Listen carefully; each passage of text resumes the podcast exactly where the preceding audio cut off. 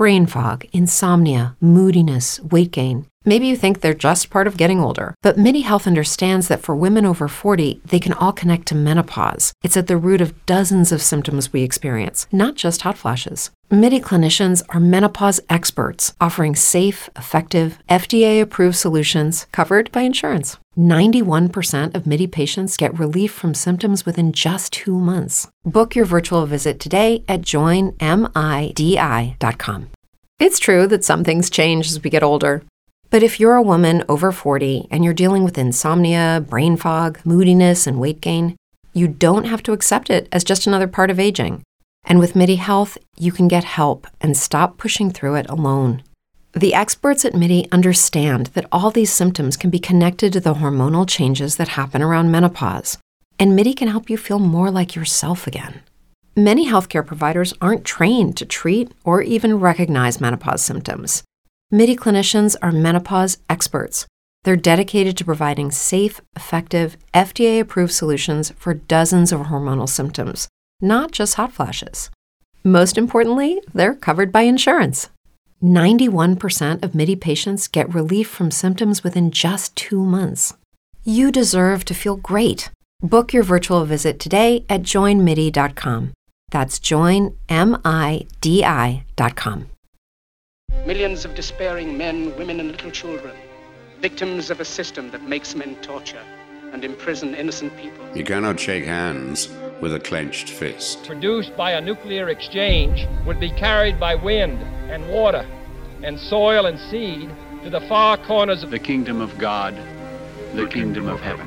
It's one small step for man, one giant leap for mankind. We're not saying that planet Earth is coming to an end. We're saying that planet Earth is about to be refurbished, spaded under, and have another chance to serve as a garden for another civilization. Most of the people in here are just your reflections. They're your mistakes. seventeen seventy-six will commence again if you try to take our firearms. One million of the planet's eight million species are threatened. You are what you repeatedly do. Therefore, excellence ought to be a habit, not an act. Your lives and the credibility of the United Nations is at stake. Epstein didn't kill himself. The reason this is such an interesting time is not only because we're on the threshold of the end of this civilization. They're trying to take you out with bullshit. The experience of the past two years has proven beyond doubt that no nation can appease the Nazis. To those who can hear me, I say, do not despair. The misery that is now upon us is but the passing of greed, the bitterness of men who fear the way of human progress. The hate of men will pass, and dictators die, and the power they took from the people will return to the people. And so long as men die, liberty will never perish. In the language of the U S Department of Defense, these are unidentified aerial phenomena. Roswell's a very interesting place with a lot of people that would like to know what's going on. Uh, there is very compelling evidence that we, uh, we may not be alone. This is the Garden of Doom.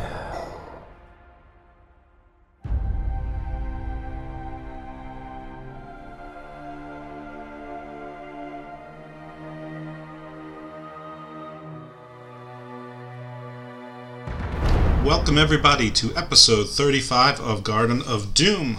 I am Jeff, and it is April fourth, so happy holidays to everyone who's celebrating a holiday. Today is Easter Sunday, so a special Happy Easter for those who celebrate, and happy Passover for those who celebrate that holiday as well.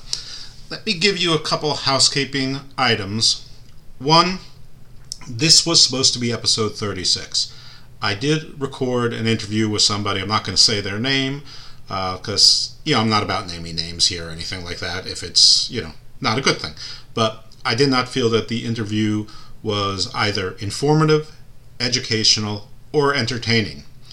I have done shows before where I haven't felt they've been all three of those things. That's the goal, obviously. But almost every show I've done, if not every show I've done, I thought hit at least one of those. At least, you know, maybe it was more educational than entertaining, um, or educational and informative, which are sort of similar. Um, you know, I sort of divide education between something that is objectively useful information and informative, that something might be, you know, more fun information, you know, fun at a cocktail party, or just something that is, you know, interesting, like from a hobbyist perspective. Whatever, doesn't matter. In any case, the interview I did uh, earlier this week, I didn't think was any of those things, and I didn't want to put it out. I have done that. I have. I'm sorry. I've done that once before, and I felt bad about it, and I shouldn't have put that show out. And I'm not harboring any illusions here. I know this is not sixty minutes. I know this is not the Marvel Cinematic Universe. I know I'm not uh, Quentin Tarantino, and that, you know, everything I'm look I'm putting out there is being scrutinized by millions upon millions of people, et cetera, et cetera. But this is my name and it's my product, and there's a certain standard I want, and there's a certain level of quality that I want to be associated with my product. And you know, uh, you know, I accept my technical issues and my technical problems, um, but I don't want to put a show that, even if the audience can, you know, turn up the volume or put up with the difference in sound levels between myself and the guest or whatever the case may be, that they're still going to at least feel that they spent their hour or two hours um, well. And again, I, I've put out one show where I didn't really think that it hit any of my boxes, and I wasn't about to do that a second time. So all of you listening, realize I'm apologizing about something that you didn't have to ingest, uh, but just know where I'm coming from. This is building to what, you ask? Well, today's show is a solo show, and I don't love doing solo shows. I've done, I think, two or three in the past, um, and I'm not saying that they were bad, uh, but I don't love doing it. I'm not that comfortable talking to nobody. I'm, I'm getting closer to that point. Um, I know lots of podcasters do this routinely. That's sort of their jam. It's not mine. I like working with a person or people. Uh, I find that's more interesting for conversation. And I like to hear more than one voice. And, you know, that, that's just me. Um, so one solo show I did was catching up on news items, uh, which had uh, buried up. And at that point, that was... Uh, piled up is a better word. Um, at that point, covering news was really essential part of the show. It sort of drifted by. It's always on the back burner, but I sort of use the Facebook page for that. So if you're someone who comes to Garden of News to get sort of that alternative news that you don't uh, find somewhere else, and we don't mean alternative news like uh, a prior administration not to be spoken um, of here, but, you know, things about f- science that you don't necessarily hear on C N N or, or Fox or wherever, or uh, biology or anthropology, archaeology, you know, uh, some of the more extreme weather event news, uh, just, you know, sort of the, the the stuff that you want to know about but really can't get in one place easily enough. I try to curate that for you and put that on the Garden of Doom Facebook page. So please follow that if, if you like that part of the show. Uh, the other solo show I did, um, I, I tried to do like sort of pop culture reviews uh, interspersed with the stories of voodoo. Um, and I thought that was an interesting show, but I don't know. You know, it, I don't think it was the greatest product I put out. Anyway, so we're doing another solo show today. So with some hesitancy and some apology, I, I put out this solo show.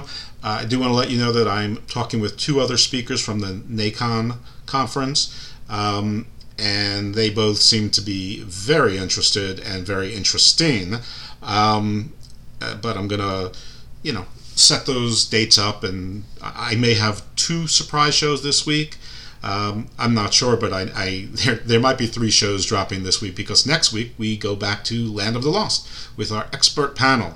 So, and, and listen, I know you were hearing before, educational. Is Land of the Lost educational? No. Is it entertaining? I sure as hell hope so. I think it's ent- entertaining. I think it's a whole lot of fun. And I think it's informative in its own way. And listen, maybe it's educational in its own way too. Uh, because we go pretty deep, but we have fun. Anyway, you know, that, that is to say the Garden of Doom is not always serious, despite the name. We, we can be frivolous as well. Um, but today's show is going to be based on a couple things. And they are two books. So I'm going to call this the book report episode. Um... And I read two books recently uh, from two well-thought-of authors on very different sides of equations. So I may have mentioned to you in the past Doctor Avi Loeb, who's the uh, physicist, the astrophysicist from Harvard, the head of, uh, of one of their departments, um, and wrote a book called Extraterrestrial. And it's out now, and I read it. I also read, finally, Erich von Däniken's Chariots of the Gods. So Extraterrestrial is a two, uh, twenty twenty publication, brand new, still hardcover. Uh, Chariots of the Gods is from the nineteen sixties, uh, but sort of the famous father of the ancient aliens theory, at least the modern one. Um, so a lot of things that we've talked about on this show before, we've made reference to von Däniken. I followed a lot of his work, but through other people. I never actually read the book until earlier last year. So I'm going to start with a quote from Ezekiel twelve twelve. I don't normally get directly biblical here, I think. Um, and most of the quotes I give are the proverbs I've made up. This is actually from the uh, the scripture itself. So it goes like this. Son of man, thou dwellest in the midst of a rebellious house, which have eyes to see and see not. They have ears to hear and hear not. So, what does that mean here? I guess it's sort of saying that sometimes things are in plain sight, but we choose not to see them and we choose not to hear them. And that is sort of what, well, sort of what both of these authors are saying. So, Doctor Loeb is Harvard's top astronomer. He lays out a controversial theory that our solar system was recently visited by an advanced alien technology from a distant uh, solar system. This is well documented. I think it was first found in twenty seventeen. I don't think. I know it was first found in twenty seventeen, or at least that's the reports. Who knows what the truth is. Um, ironically, it was first spotted by an observatory in Hawaii, and the observatory is named Oumuamua. Uh, which I hope I'm pronouncing correctly. Again, ironically, the, well, this is why it's ironic, um, because they named the object after the observatory's location, and that's the Hawaiian word for scout. So that's the irony, because Doctor Loeb's theory is that this is a visitation of alien technology. Now, bear with me, because he's not saying that the technology is necessarily a live visit or even an intentional one. He's just saying there was alien technology. In fact, he thinks that the most likely explanation is that it, it's an artifact, is that it's from a destroyed vehicle, or it is a vehicle that's no longer functioning. Um, but nevertheless, it's evidence of alien technology. So let's go back to late twenty seventeen, where this story begins as far as the public record is concerned. Scientists at a Hawaiian observatory glimpsed an object soaring through our inner solar system. It was moving so quickly that it could only have come from another star. So, interstellar. That's what interstellar means. More than one star system. No, nothing more than that. Avi Loeb, Harvard's top astronomer, showed that it was not an asteroid, based on data, and we'll get into that in a little bit. He showed it was not an asteroid. He showed it was moving too fast, and it was along what's called as a strange orbit, again, not in, in an ellipse or a circle or any other orbit that Uh, any other bodies that we have, meaning astronomers writ large, have discovered or tracked. Um, going back to, as far as we know, the Mayans and the Egyptians and the Persians and everyone else that, that was doing astronomy long before uh, our current ages have. Um, it also left no trail of gas or debris in its, in its wake, which is important, and we'll get to that in, in a couple minutes, and that there was only one conceivable explanation. The object was a piece of advanced technology. He surmises that this is the first interstellar visitor to be spotted, spotted in our solar system. And he outlined this theory and its implications for science, for religion, and for the future of our spe- species in our planet. Yes, I'm reading some of that from the excerpts of the book itself, um, because I'm not going to go into all of the implications for science, religion, and the future of our species on our planet. I'll let Doctor Loeb speak for himself on that. But I do want to read a little bit about, uh, and this is from his formal bio, so that you know that this, this guy is not a joke. He's he's not, you know, this is not fringe science.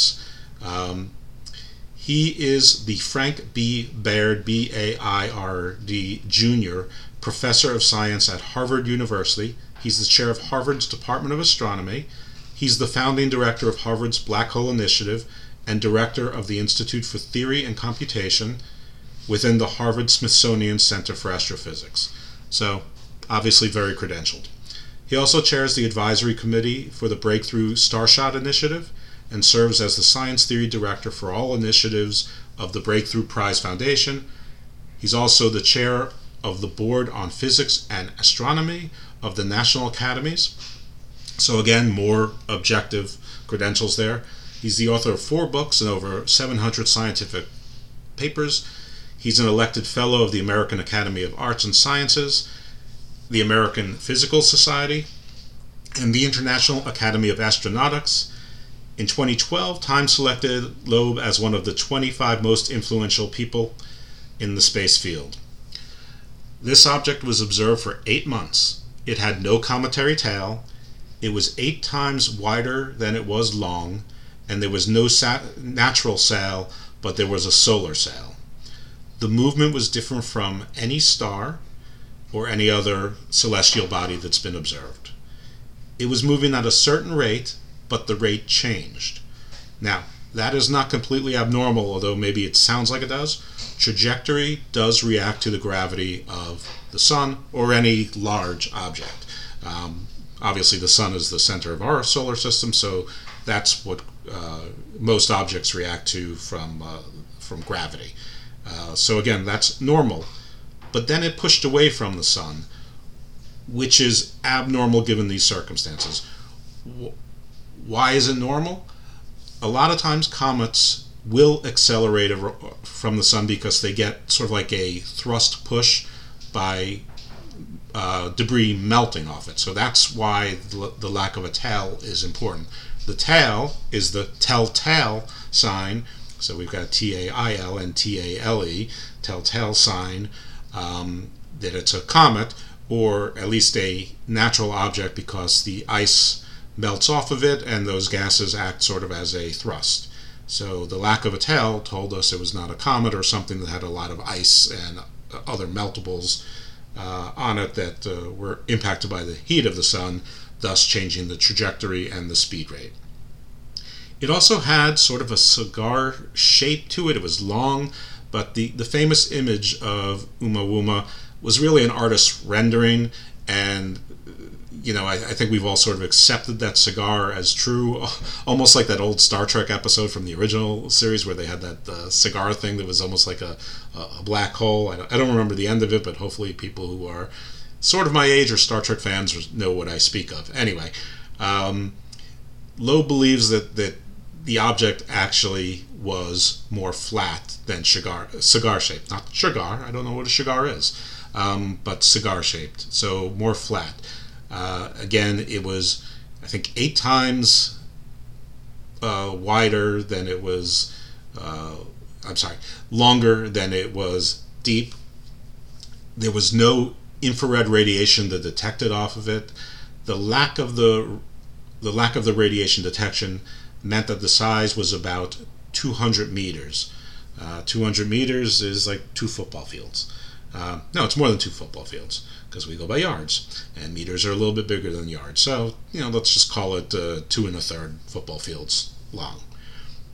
The high, uh, the reflection level was at the high end of reflection from other space objects. Now, obviously, since it's got a reflection level comparable to other space objects, it doesn't make it particularly unusual, but it was at the high end, uh, and the high end of something that long is unusual when it's that flat. So again, think of like a, a long rectangle in space, so a large reflective surface, and, and that's measured by the infrared radiation, so they can detect it. Um, it's different than with circular objects um, or longer asteroids or, you know, anyway, anything else that, that we know that's floating out there, uh, not really floating, orbiting out there, um, has a, have different infrared signatures, and those signatures give us give us clues as to the shape, or can actually help us measure the shapes with some specificity. The push meant a larger area for its weight, thus it had to be wide and thin. It was an unnatural shape. Uh, they thought it was a possible light sail, maybe pancake shape, but there was no sail that appeared. Nature doesn't make things this thin. It would have to be a sliver. Um, if it was a hydrogen iceberg, which was one of the theories, it would have evaporated shortly. It did not evaporate. In, in fact, it changed trajectories and left our solar system. It's it's gone. It's outside of uh, what we call... Uh, um, there's the inner belt, and then there's the Kuiper belt, and then there's the Oort cloud. So it's at least in the Oort cloud, if not past that. Um, it was moving at about fifty-eight thousand six hundred miles per hour um, bef- uh, before it left uh, the outer belt, the Kuiper belt. There's also a dust cloud theory, saying there was a dust cloud. Um, dust clouds are not dense enough, uh, and they are not likely to survive that close to the sun. So while that can't be ruled out entirely, Doctor Loeb theorized or opines that, that it's almost certainly not that. Other theories were that it was a piece of a bigger object. Doctor Loeb says no such shapes have been seen like this before, and again, it was an unnatural shape. And for something to have been sliced off like that, it, you know, it's more likely to have been sliced off a large piece of artificial technology than off, say, a planet or a moon or a comet. Um, so, I, you know, he did not say this. I'm saying it. I'm rewatching Battlestar Galactica on Peacock, which I endorse. I, I remember loving it. I'm still enjoying it. I see more loopholes now than I did the first time around, but that's natural when you see something more than once, but it's still a fun show. Uh, anyway... Picture taking a giant laser torch and slicing off the top of the Battlestar Galactica, sort of lengthwise. It's sort of that kind of shape, and that's there's no natural shapes like that, again, traveling in space, that have been observed uh, now or ever. Okay, comets change speed in a predictable... If you're a woman over forty dealing with hot flashes, insomnia, brain fog, moodiness, or weight gain, you don't have to accept it as just another part of aging. The experts at MiniHealth know all these symptoms can be connected to the hormonal changes of menopause, and MIDI can help with safe, effective, F D A-approved solutions covered by insurance. ninety-one percent of MIDI patients get relief from symptoms within just two months. Book your virtual visit today at join midi dot com. With Lucky Land Slots, you can get lucky just about anywhere. Dearly beloved, we are gathered here today to... Has anyone seen the bride and groom? Sorry, sorry, we're here. We were getting lucky in the limo and we lost track of time. No, Lucky Land Casino, with cash prizes that add up quicker than a guest registry. In that case, I pronounce you lucky. Play for free at lucky land slots dot com. Daily bonuses are waiting. No purchase necessary. Void where prohibited by law. eighteen plus. Terms and conditions apply. See website for details. Fashion. They have a corresponding loss of mass. That corresponding loss of mass is typically ten percent. That also causes a change in the rate of the spin, typically, to match the corresponding loss of the mass. And again, also the tail from the evaporation, which causes the thrust. Oumuamua didn't have any of those things. Its rate of spin did not change. There was no loss of mass. And uh, there was no change in the spin rate. And of course, there was the no outgassing, which we talked about before. Now, Doctor Loeb says it's easy to test these theories by positioning cameras in that direction. What does he mean by that direction? The direction from which Oumuamua first entered our uh, our solar system from extra the solar system, or from interstellar. Uh, he believes that this is likely one of ma- many, and that this might be like a bottle that you find from the ocean in the sand with a note in it, that, that it was a message, maybe not an intentional message, but that we should take it as a message and we should look for more. And the most likely place to look for more is where we found the first bottle, uh, because if somebody is sending messages, or a ship got cleaved, or technology got uh, altered or destroyed, and is part of it is, was floating this way or traveling this way, it's likely that more of it is floating that way from more or less the same area. And so if we position cameras in slight degrees, we'll cover a lot of literal space uh, and the the field, and uh, computers can see a whole lot wider than uh, the natural eye, obviously. he firmly agrees that there's a lot of nonsense around U F Os and extraterrestrials, and and he doesn't subscribe to that kind of madness. Uh, but he also rejects that there's no science around the study of alien technology or unidenti- unidentified flying objects. Uh, unidentified flying objects. He says all science has junk science and all science has wrong turns. I mean, we're sort of living through that now with the pandemic. We had theories that, that started. We have theories that were correct. We have theories that were incorrect. In the beginning, we were all worried about surfaces, and everybody was working worried about our Amazon packages um, or U P S packages giving us COVID.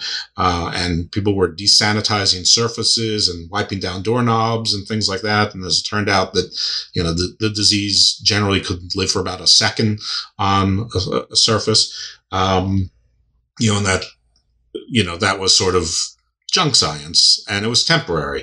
Um, and so, you know, again, there's junk science all around us, and there's science that's proven wrong, and there's science that's proven right. It's a lot of trial and error. He hypothesized that Oumuamua was not operational. Its age is unknown. It's since left the range of any pragmatic operation. Basically means it, we can't see it anymore, we, or we can barely see it anymore. So we can't take any measurements or anything of that nature that would, that would make it a useful subject.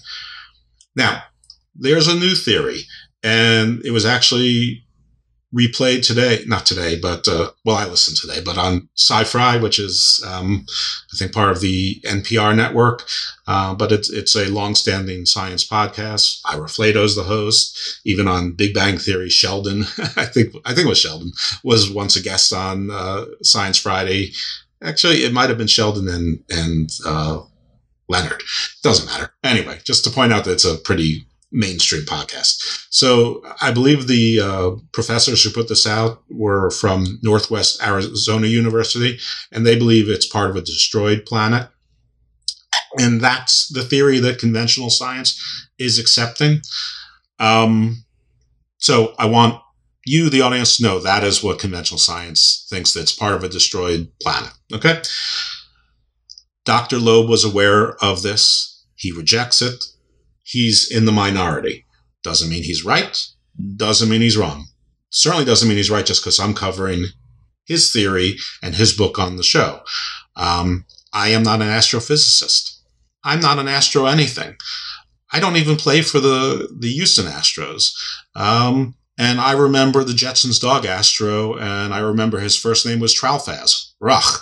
So don't listen to me any more than anyone else, but I wanted to put that out there. But he did say that he did not think that it was a particularly convincing theory that it was part of a destroyed planet, again, because of the shape.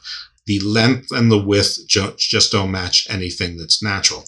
So the chances of it being that thin and that wide uh, and that uh, and that long in space from a natural occurrence are astronomically small. Pun intended. That was my pun, by the way, not his. Then again, literally, it's an astronomical finding. So it, it very well could be. And again, I, it's that's the conventional accepted theory now. Seems a little easy. I, I find Doctor Loeb's arguments to be compelling, but again, I don't have any background in the subject. But I have not heard a single person, and I've been looking. I haven't heard a single person, seen a single study, heard a single interview, read a single article where anyone else has pointed out any evidence of any other naturally occurring item in the known uh, solar system or interstellar objects that we can observe. And, you know, we've mapped trillions of stars and I think hundreds of millions of black holes. Obviously, the smaller the object, the harder it is to see it, I suppose, I imagine, I presume. Um, but again, there's been nothing like this before. So to say it's just a part of a destroyed planet, I don't know. Seems like a bit of a cop-out to me and a sort of low-hanging fruit that nobody can disprove it. I mean, recently there's theories that um, part of a destroyed planet are sitting there in Algeria, I think, in, in uh, northeastern Africa and in the Earth's core, Look it up. If, if you don't believe me, look it up. Google uh, piece of a planet, destroyed planet in the Earth's core and in Africa. And you'll see that, that there that that's, this is almost accepted scientific fact that at some point a planet a, or a destroyed planet or a smaller planet uh, crashed into the Earth. Some people surmise that it is that the moon is a relic of that, or the moon was formed by part of that collision, um, and that there's actually pieces of another planet uh, sticking out of Africa, uh, but also in the Earth's core, in our molten core, I, I imagine through some other uh, layers of the Earth's crust. I just saw Godzilla versus Kong last night, so that would put a little hole in the hollow Earth theory. Um, but anyway, the point I was trying to get to is look at the shape of those things. They are not rectangles or long discs or like long guitar picks or anything like that at all. They look like you would expect, chunks, giant big chunks, like mountain chunks. So, you know, not that one thing has to be another, but the relationship seems to, uh, well, the, the closest thing we have to actual evidence here on Earth of a destroyed planet chunk uh, doesn't look anything like a, uh, like your cell phone shape. So, Doctor Loeb does agree with uh, sort of Drake's equation that if you're looking for extraterrestrial life, you should find evidence. You should find structures. You should find pollution. You should find lights. You should find single uh, signals. By the way, as an aside, that's part of the issue I have with the more Sitchin theory of things, with that there's were ancient civili- civilizations on Earth with great technology in abundance, um, because we haven't found any evidence of it. And I know that there's shows and books and photos of, of things that purport to be ancient technology, and we and they say we just don't understand it or we're misinterpreting it. I don't think so. I don't, you know, I don't rule anything out entirely, but I, I don't think so. I think if there was technology, we would recognize advanced machines for what they were, um, as opposed to, you know, pictures of creatures with giant heads and, and saying, well, that had to be a spacesuit. I think there's plenty of other explan- explanations um, that it wasn't actually a spacesuit, including the fact that it might have been intended to be a space helmet, but that was just someone's imagination because they knew they couldn't breathe in, in water and, and, you know, whatever else the case may be. Uh, I certainly subscribe to imagination as being a, just as likely an explanation. Anyway, back to our story. So we were talking about Drake's equation and that Doctor Loeb accepts that and agrees with it. Drake's equation is basically the foundation for SETI. There's a formula. Do not ask me to explain to you what, what this formula is, but I'm going to read it. It's capital N equals capital R asterisk uh, dot lowercase f lowercase p dot lowercase n lowercase e dot lowercase f one dot lowercase f lowercase I dot lowercase f lowercase c dot lowercase l. Okay. Everybody knows what that is. You're following along, of course. Um, this is described in English as a probabilistic argument used to estimate the number of active, communicative extraterrestrial civilizations in the Milky Way galaxy. Okay, that's just a, a fancy way of saying that, that that's the formula that they use to estimate how and where to find civilizations, and SETI and where they're pointing and where they take their readings from is, is based largely on Drake's equation. I don't know if they stray from it or not, but they're looking for life signs. They're looking for evidence of structures. They're looking for pollution. They're looking for lights. They're listening for signals. Loeb says that Drake's equation is not, is not useful for finding relics necessarily. Drake's is for finding active signals or signals that were active that, you know, maybe took a lot of time to get to us, like radio signals. Now, radio signals move at the speed of light, but if you remember that the closest star from us, I think, is four point two or four point three light years away, even that would take uh, uh, four point three years to get here. And if there's not intelligent life there using ra- radio signals, obviously that's the closest star to us, so all others are further away, some much further away. As far as other um, things that we might see, I mean, obviously pollution and actual artifacts would need actual visual sight, which uh, it takes longer uh, to break through atmospheres and things like that. You know, and I'm not ignoring the images on Mars uh, where people say that there's pyramids or the face on Mars or whatever. I'm just skipping over it. I mean, I, you know, I'm not ignoring it in my head, but I'm not talking about it because that, that is, you know, that that's theory. That could be shadows, who knows? And there's things on Mars, but by things, I mean, rovers from three different countries driving around right now. And, you know, hopefully more will be revealed shortly.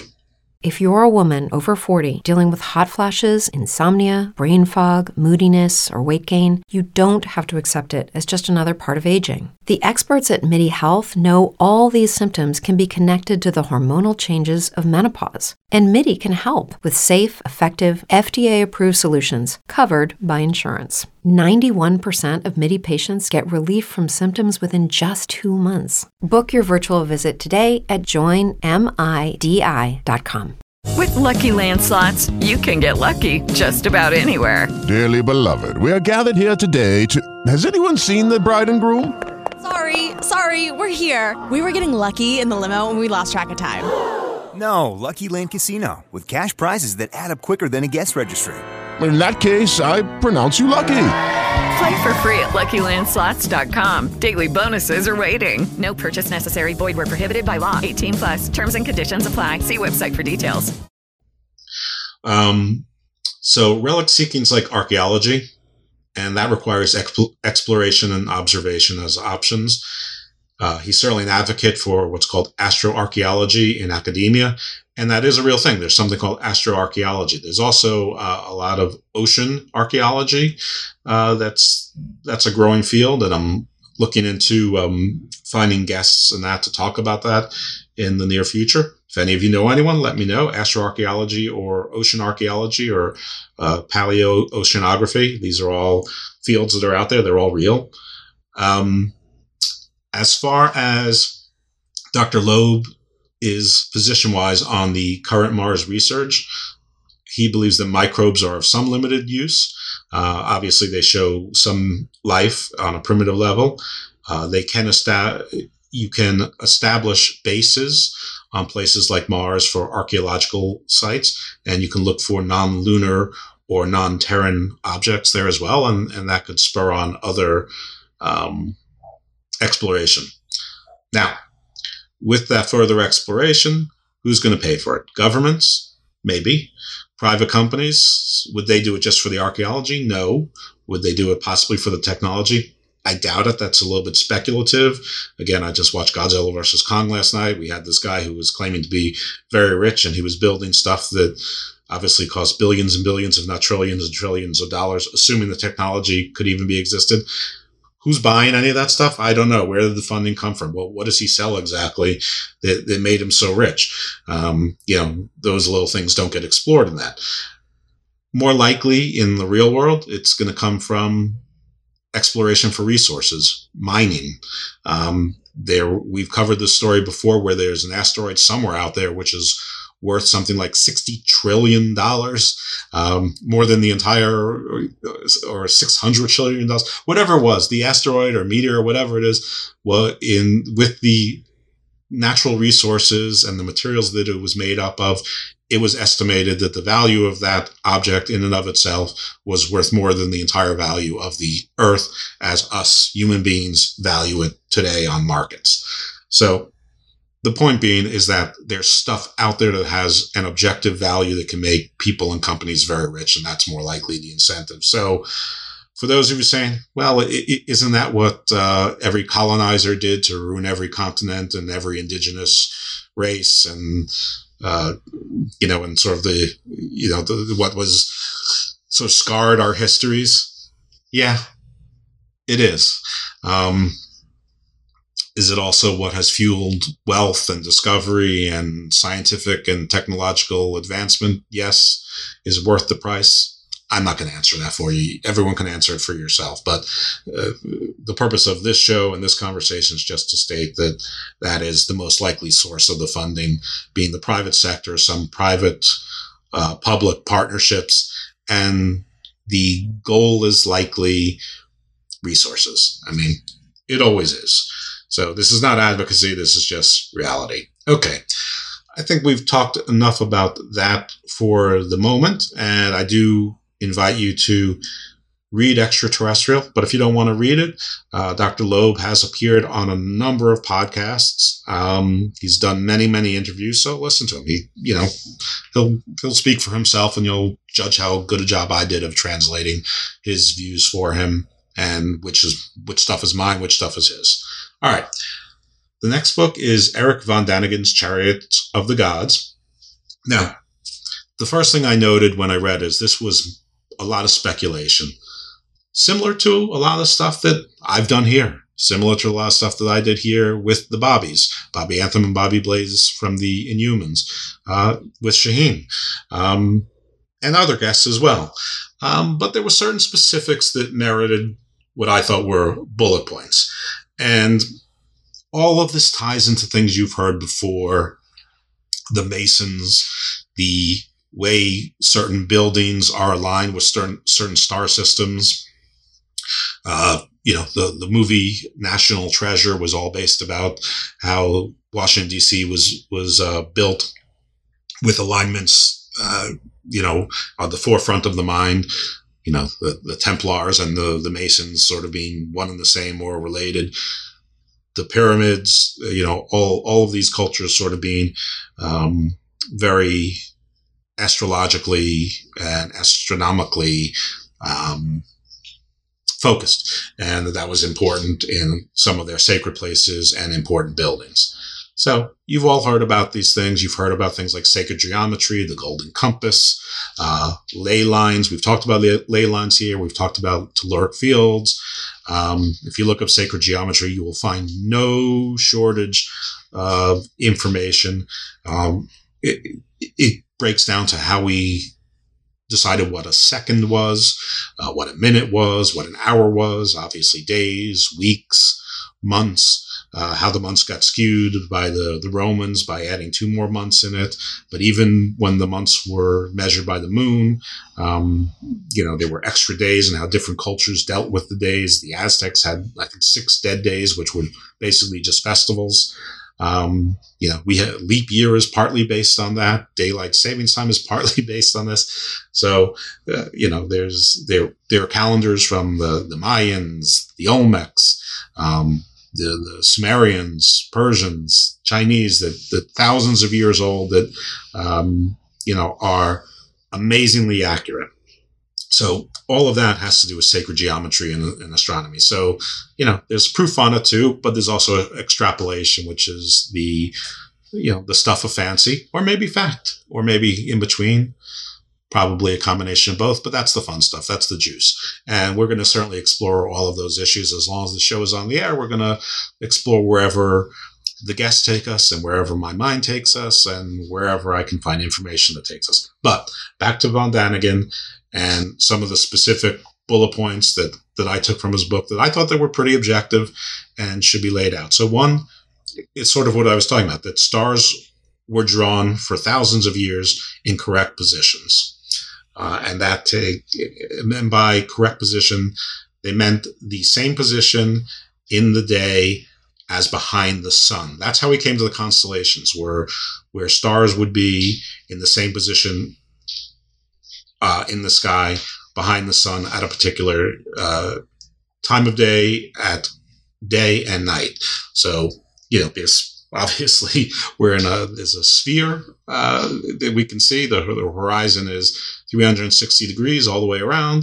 Um, so how do you pick a spot? Well, they picked a spot. They picked where the sun was, uh, and they picked a time of day when the sun was, and they picked a time of day when the uh, stars were there. They created the constellation so that they could track those stars more easily and see the patterns. From there, you develop more constellations. There's far more than twelve constellations, by the way. There's far more than the twelve zodiacs. In fact, earlier in an earlier episode of Garden of Doom, we actually established that there's a, a thirteenth constellation that just got ignored um, for month's purpose. And my constellation, poor Scorpio, is only visible in that spot for, I think, it was six days or seven days.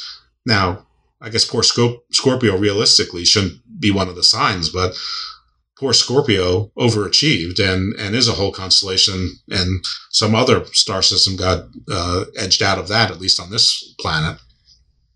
Um, but anyway, uh, I digress, which is another one of my gifts. Um, also, in ancient times, there were precisely cut crystal lenses. There were no such tools to do that. The craftsmanship to do that with those tools and with the um, fragileness of the crystals, it's hard to contemplate how that could have happened and how crystal lenses for things like glasses uh, could have been created, and some artwork. So there's no doubt that there was some type of crystal lenses, because they've been found, uh, and, you know, almost like Oumuamua, I just put this together. These are not naturally occurring things. These are these are artificial, uh, yet they were found in a time, from a time before which technology existed to allow the carving, the creation of such technology.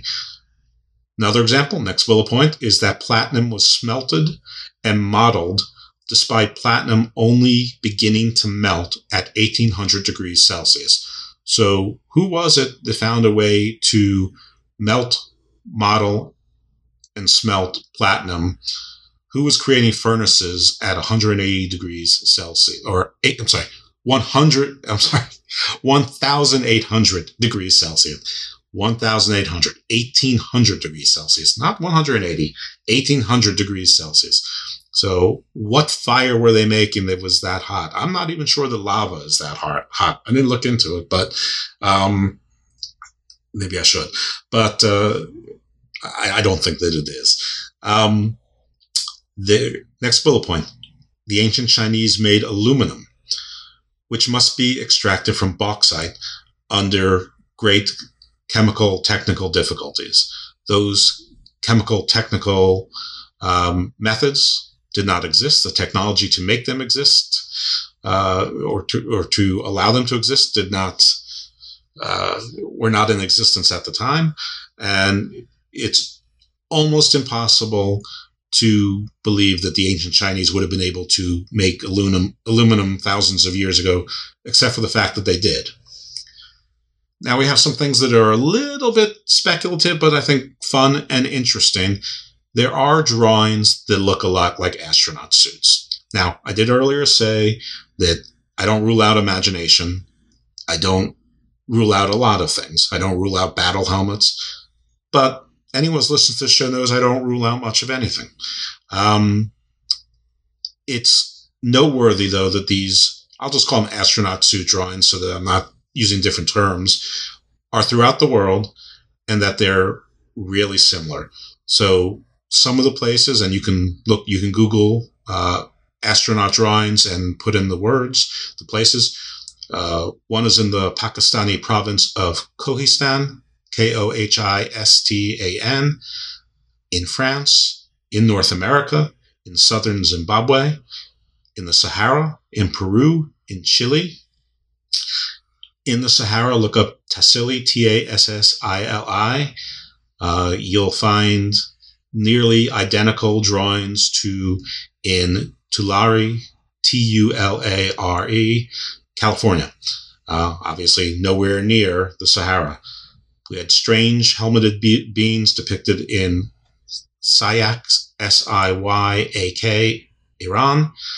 Um, there is a there's modern dress in wall drawings, which are called the White Lady of Brandenburg, which is in South Africa.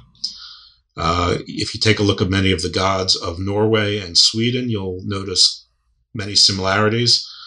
Um, and also take a look at the uh, artwork found in Val Camonica in Italy. That's V A L, second word, capital C, A M O N I C A. So all that stuff you'll see that's very similar all around the world uh, with uh, very ancient dates. There's an Old Testament description, so we're going back to scripture again, by the prophet Ezekiel, uh, where he describes sounds much like a flying vehicle, and the description is with windows and wings and wheels almost like a Harrier jump jet or hovercraft description, maybe like an Osprey helicopter. In, in any event, the description of the vehicle uh, was incredible for the time, but sounds a lot like things that, that we have now, or at least could envision being uh, just, a, just a little bit above the horizon. Sort of like I'm picturing like the uh, the jets from S H I E L D, the Agents of S H I E L D T V show. I forgot what they called it already. Now, von Däniken seemed to assume that there was some sort of nuclear weapons involved and some sort of nuclear apo- apocalypse, but I'm not really sure how well he understood nuclear weapons. Um, but there are other weapons that could have had the impact and radius described that are non-nuclear that probably didn't exist in the sixties, like what they called the mother of all bombs, the MOHAB, the bunker buster, um, tactical weapons, non-nuclear, uh, gyro radius. Um, but I, I don't also rule out lower, uh, lower kiloton nuclear attacks as well. Um, obviously the nukes we have now are much stronger than the ones used on Hiroshima and Nagasaki.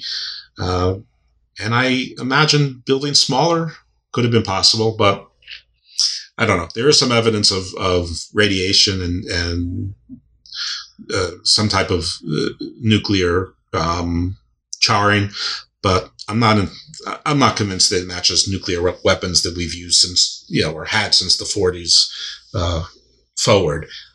But again, I sort of just explored that beforehand. So moving on to the Moses apocalypse in chapter thirty-three, again of the Bible. Eve looked up to heaven and saw a chariot of light drawn by four shining eagles.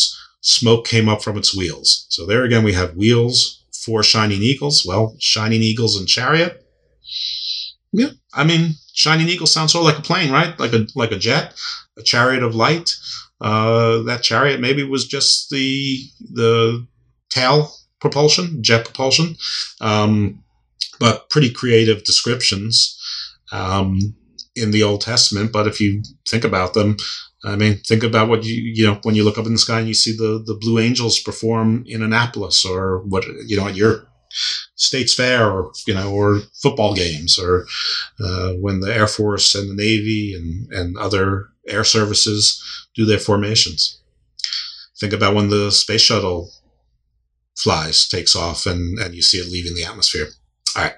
Bullet point nine, Noah's father, Lamech, I hope I'm pronouncing that correctly, talked to his father, M- Methuselah. So we have Methuselah showing here, who consulted with Enoch, all about a non-humanly looking child his wife said was his. So we have Lamech talking to Methuselah, who then went to talk to, about, to Enoch about Lamech's child, which he said was not his. Now we hear, you know, in the Bible and other stories about people saying, hey, I'm not the father of this child. And maybe we hear about it not in the Bible as well now I think about it. Um, but that child was Noah. Uh, so Lamech, who's supposed to be Noah's father, saying, Noah's not my kid and he doesn't quite look human. Um, Enoch told Methuselah about the flood. And then Enoch took a trip in a fiery chariot. So again, we have a fiery chariot, and Enoch told Methuselah about the flood, who obviously got the information uh, to Noah, or or he knew about it, and someone got it to Noah. Noah built the ark, but Noah was maybe Nephilim or some uh, hybrid that Lamech says was not his. Um, but again, we have that fiery chariot. So forget all that other stuff about the story and all that fun stuff. We have a description of another fiery chariot. Now, maybe some of you are saying, yeah, they kept saying fiery chariot, big deal. They, they, that, that's something they thought about. Maybe they saw meteorites out there and they thought it was a fiery chariot. I agree. Maybe, maybe that's the case, but the four shining eagles, I don't know. Yeah. Could that be a, a, a meteor storm shower? Sure. But is that five and in a formation? Um, do they look like eagles just because they're smaller, smaller circles? I mean, I've seen meteor showers, meteor storms. It's not usually five. They're not usually in formation and nothing usually looks like an eagle. Maybe they were just looking for a description. Okay, I, I accept that as a maybe. But I find the other one more fun. All right, let's move out of the Old Testament for the moment and let's go into the sagas of Tiahuanaco. and the inscriptions on the Gate of the Sun. They discuss a landing of a mothership, landing the, quote, Great Mother, end quote. Those texts also describe experiments until humans came out right. So, you know, the architects and panspermia and the intelligent design uh, that humans are, you know, but an experiment and they didn't get us right. Uh, that sort of fits in with the Sumerian mythology, the origin stories, um, that uh, the Anunnaki got us wrong several times until they got us even close enough to, to right. And even then they weren't exactly pleased. And uh, it was only until some of the gods pleaded to keep us around. Um, it's not, yeah. And, and how'd they get rid of us? Well, a flood, of course, uh, going back to the story of Noah and many other stories as well. So there's a lot of commonalities out there. We've talked about these on shows time and time again, but hopefully we're, we're growing our audience all the time. So uh, some of you haven't heard all the other shows, and I invite you to check out all of the shows. They're not all about stuff like this, obviously. They're, this show is all over the place. It's the opposite of, of Seinfeld. Seinfeld called itself a show about nothing, which of course was not true, uh, but this show is a show about everything. Okay, another bullet point. Point. There's a smelting installation in Ezion Geber, which is in Jordan, and I'm sure I pronounced that wrong, but Ezion is E Z I O N hyphen Geber, G E B E R. They refined copper five thousand years ago there. Nobody can figure out how they knew how to refine copper five thousand years ago and how they built that smelting installation. Now, we're going to move to India. The Indian Mahabharata tells of the Vimanas, V I M A N A S. I should probably spell Mahabharata, Harata, M A H A B H A R A T A. And the Vimanas were flying machines propelled by mercury and propulsive winds. And these stories are at least five thousand year old, years old. Now, how did they know something was propelled by mercury, which was called quicksilver back then, at least in uh, Europe? Um, and propulsive wind. What does propulsive wind sound like? Well, the expulsion from a jet, maybe? Something that we've heard about before. Um, okay. Most of the vehicles described had tremendous dins or thunder, like massive engines, like turbines. We have those today. So all that makes sense today. All these descriptions make perfect sense today. Maybe not mercury, um, but uh, all the rest. They don't make sense, though, thousands of years ago. All right. Here's a word that I'm definitely going to butcher, not purposefully, but the Samsaptaka Bada, which is Sanskrit, also from India. So I am going to spell that. Bear with me. S A M S A P T A K A L, I'm sorry, no L, K A B A D H A. And that's again in Sanskrit. And it distinguished between both flying and non-flying vehicles. So cars, trucks, something that didn't fly. Uh, and the flying vehicles. So that's pretty interesting as well, that that those peoples or the visitors or the Anunnaki or the Veda, whatever whatever we call them, um, because in Indian history, traditions, folklore, mythology, theology, whatever you want to, whatever word you're more comfortable thinking of, does have descriptions of gods. Now, their gods were blue, and that is different than the descriptions of the Anunnaki. Uh, and I also believe it's different than the descriptions of the Veda. So there was a distinction between the the gods of the Hindu panoply um, and these other peoples or visitors.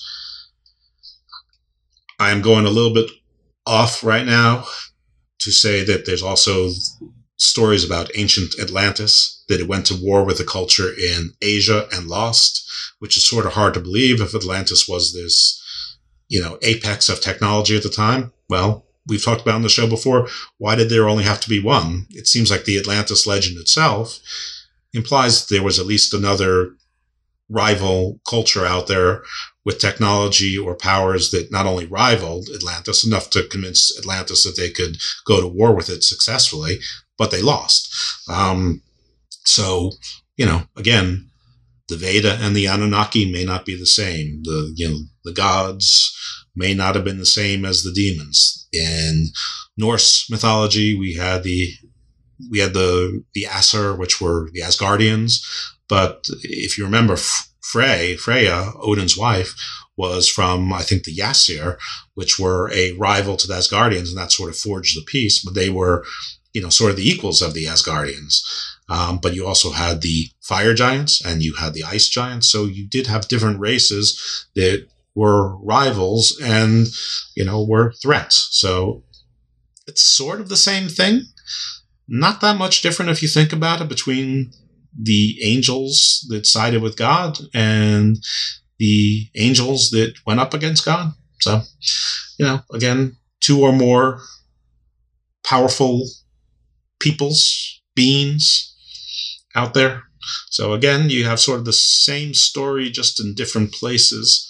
And some of the descriptions are very similar. Not all, but the, the story is the same. And again, you know, like any game of operator, things change over time, especially millennia. All right.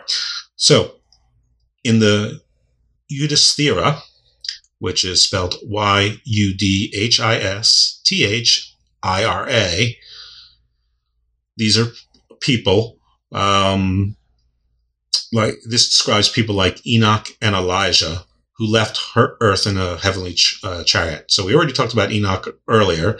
So sort of an early wise man that uh, people like Methuselah, the oldest man known, uh, and Lamech consulted with, and then Elijah, known as Elijah the prophet, both left earth in the heavenly uh, chariot. Not that different than the story of Muhammad, who also left earth, I, I think on a, on a flying horse, uh, you know, over a rainbow. Is that much different than a heavenly chariot, a flying horse? Not really. I mean, most chariots are pulled by horses, right? All right. Back to things that are here on Earth that can't be disputed, away from Jeff's little stories or, or stories that Jeff is repeating that other people have, have made Jeff's mind turn into a whirling dervish. Um, so there is a welded iron column in Delhi. It's there right now. It has no rust. It has no weathering whatsoever. It's over four thousand years old. It's iron. Nobody knows how there's no rust or weathering. I mean, everyone knows the rust is basically iron oxide, you know, red, brownish, sharp. It hurts. It can give you tetanus or other diseases. Um, and it's hard to avoid. That's why we have Infrastructure Week all the time. All right. Some less exciting stuff. There's thousand-year-old jade jewelry. Jade's from China. Nothing special about this, except that it's found in Guatemala. So unless you believe that the Chinese and the and the Central Americans were having active trade a thousand years ago, uh, that seems unlikely. Um, so jade somehow jumped continents. Yes, it could have been traders, I suppose, but who was trading? Um, who was trading back then between Asia and North America a thousand years ago? I don't know about anyone. I don't know about anyone in objective history, but yet the jade is here. So that is some interesting stuff. I hope you found it interesting. I hope I told these stories in a way that was interesting and made a little bit of sense to you with our book reports. Um, so let me tell you what's coming. I alluded to it earlier in the show. Um, We're going to go back to our format of guests. I am currently talking to two people that are part of the NACON conference, and hopefully we will have set those dates shortly, and maybe one or two bonus shows will drop this week. Next week, we're going to do episodes seven through twelve, at least, on Land of the Lost uh, with our fun panel.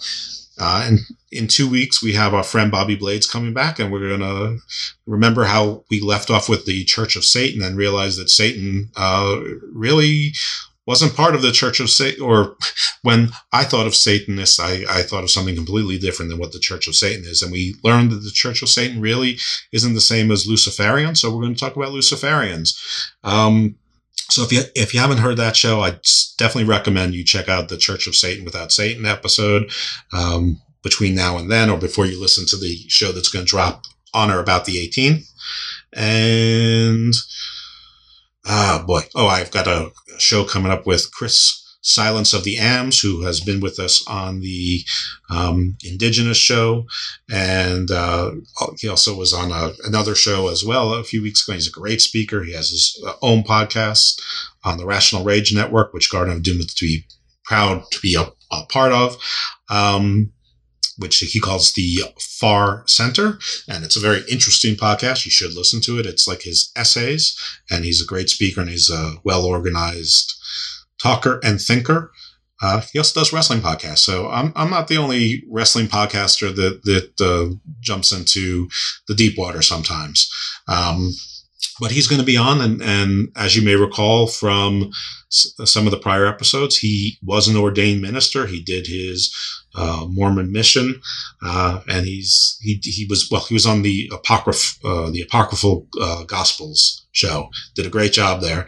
And he's going to break down for us a lot of the differences in the different sects of Christianity. So, you know, to me, that's very interesting. Hopefully it is to you. Maybe you are a Christian and you already know all of this stuff. Maybe you're a Christian and you're wondering, you know, what's the difference between Catholic and Methodist? What's the difference between Lutheran and uh, Protestant? You know, what's Presbyterian mean?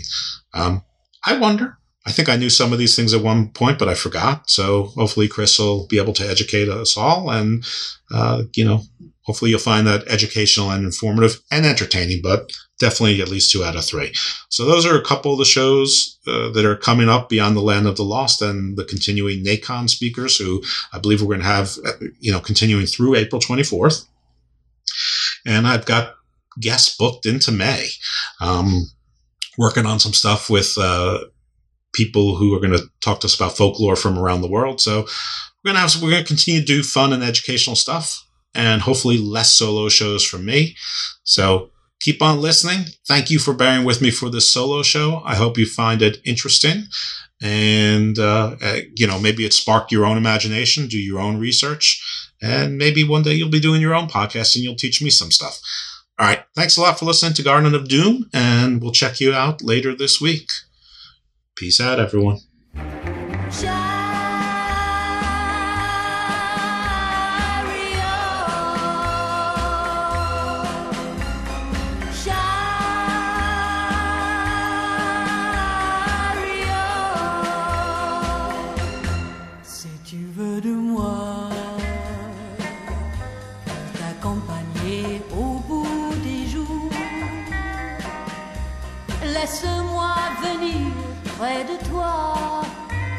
Sur le grand chariot de bois et de toile, nous nous en irons d'un côté d'où montera le jour, dans les premiers reflets du ciel, avant la chaleur du soleil, sous la dernière étoile.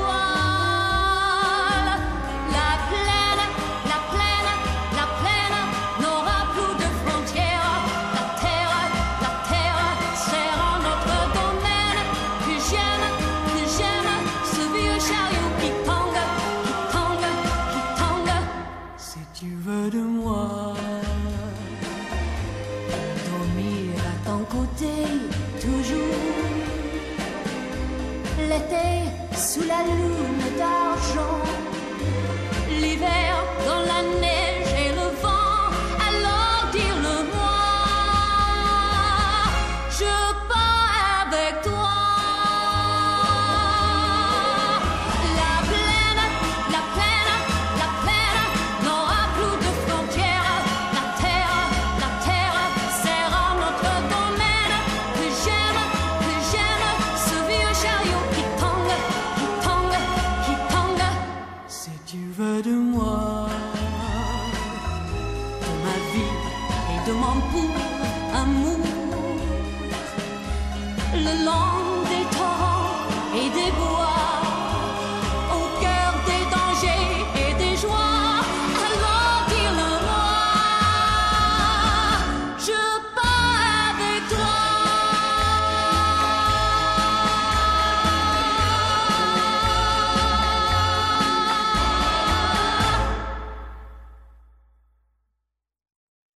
It is Ryan here, and I have a question for you. What do you do when you win?